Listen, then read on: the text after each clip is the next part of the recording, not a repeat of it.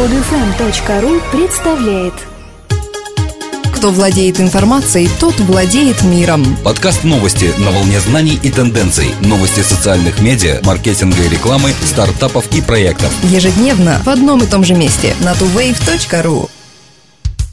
Здравствуйте! Сегодня 18 мая 2012 года, пятница, а с вами в студии, как обычно, Дмитрий и Елена. Каяк планирует выйти на биржу на волне надвигающегося IPO Facebook. Предполагается, что рынок технологических сделок может вырасти после первичного размещения акций гиганта социальных сетей. Первоначально популярный сервис путешествий подал заявку на IPO в ноябре 2010 года, то есть приблизительно полтора года назад. Однако выход на биржу пришлось отложить из-за нестабильной ситуации на рынке и неустойчивой прибыли сайта путешествий. В 2012 году ситуация в компании значительно улучшилась. Чистая прибыль за первый квартал превысила 4 миллиона по сравнению с 7 миллионами убытков за аналогичный период прошлого года. Каяк планирует начать процесс выхода на IPO очень скоро, в течение ближайших двух недель. В результате IPO Каяк надеется получить 150 миллионов, что должно повысить общую оценку компании до 1 миллиарда. Решение выйти на биржу отчасти вызвано усилившейся конкуренцией Каяк и другого сайта путешествий ITA, который был приобретен Google в 2010 году за 700 миллионов.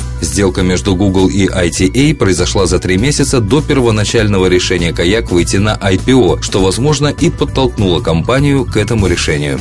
Согласно отчету American Express World Service, качественная поддержка клиентов через социальные медиа способна побудить их тратить больше. Онлайн-опрос тысячи американских потребителей показал, что 17% респондентов обращались в социальные медиа за клиентской поддержкой, по крайней мере единожды за прошедший год. Эти потребители продемонстрировали готовность увеличить на 21% свои расходы в тех компаниях, которые предоставляют отличную поддержку своим клиентам в социальных сетях. Респонденты Клиенты, которые пока не пробовали обращаться в социальные сети за клиентской поддержкой, потенциально готовы увеличить расходы на 11% в аналогичной ситуации. 80% респондентов, обращавшихся в социальные медиа для получения клиентской поддержки, в итоге так и не смогли совершить покупку в магазине из-за плохого сервиса. Из общего числа опрошенных по той же причине не смогли совершить покупку 55%. Ритейлерам, желающим убедить покупателей тратить у них больше, следует следует прилагать усилия для оказания хорошей поддержки своим клиентам через социальные медиа.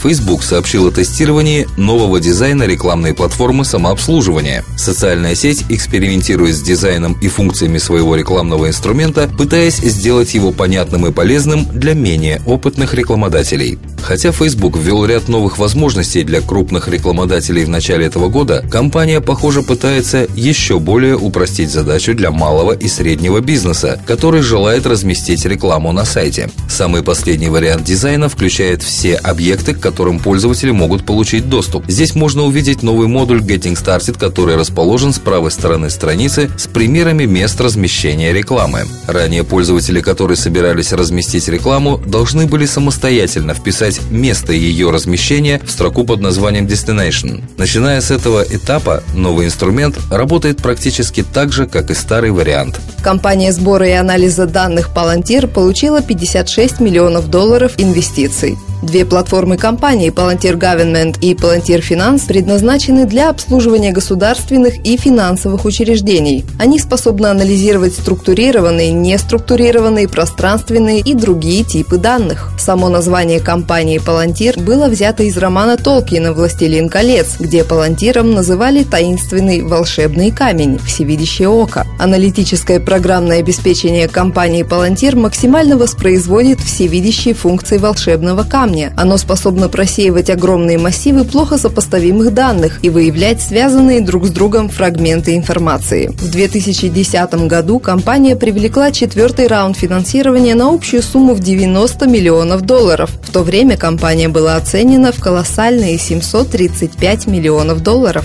За годы существования программное обеспечение Palantir получило серьезное признание многих влиятельных клиентов, таких как Министерство обороны США, ЦРУ, ФСБ, а также множество финансовых структур, выявляющих с помощью Палантир мошеннические схемы. 28-29 мая состоится Санкт-Петербургская интернет-конференция «СПИК». Течение двух дней в конференц-зале гостиницы «Прибалтийская парк Ин пройдут дискуссии и мастер-классы от признанных экспертов Рунета, а также выставка продуктов и услуг компаний-лидеров интернет-отрасли. Откроют конференцию отраслевые обзорные доклады, в которых спикеры осветят развитие Рунета в целом и его состояние в Санкт-Петербурге в частности. Далее внимание участников будут представлены четыре программных потока в форме панельных дискуссий.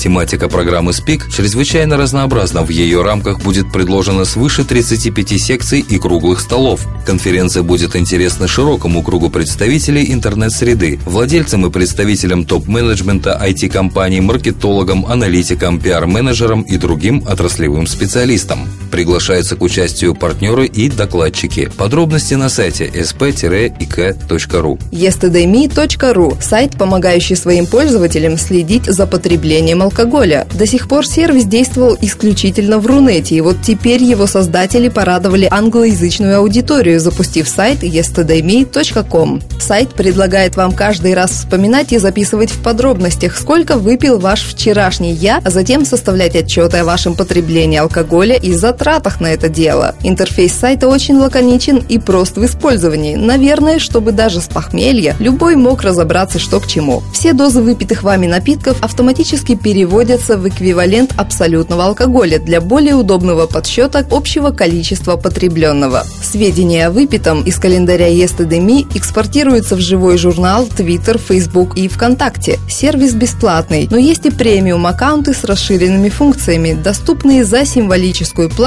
на поддержку и развитие сервиса. Всего за 150 рублей вы можете приобрести себе такой аккаунт навсегда.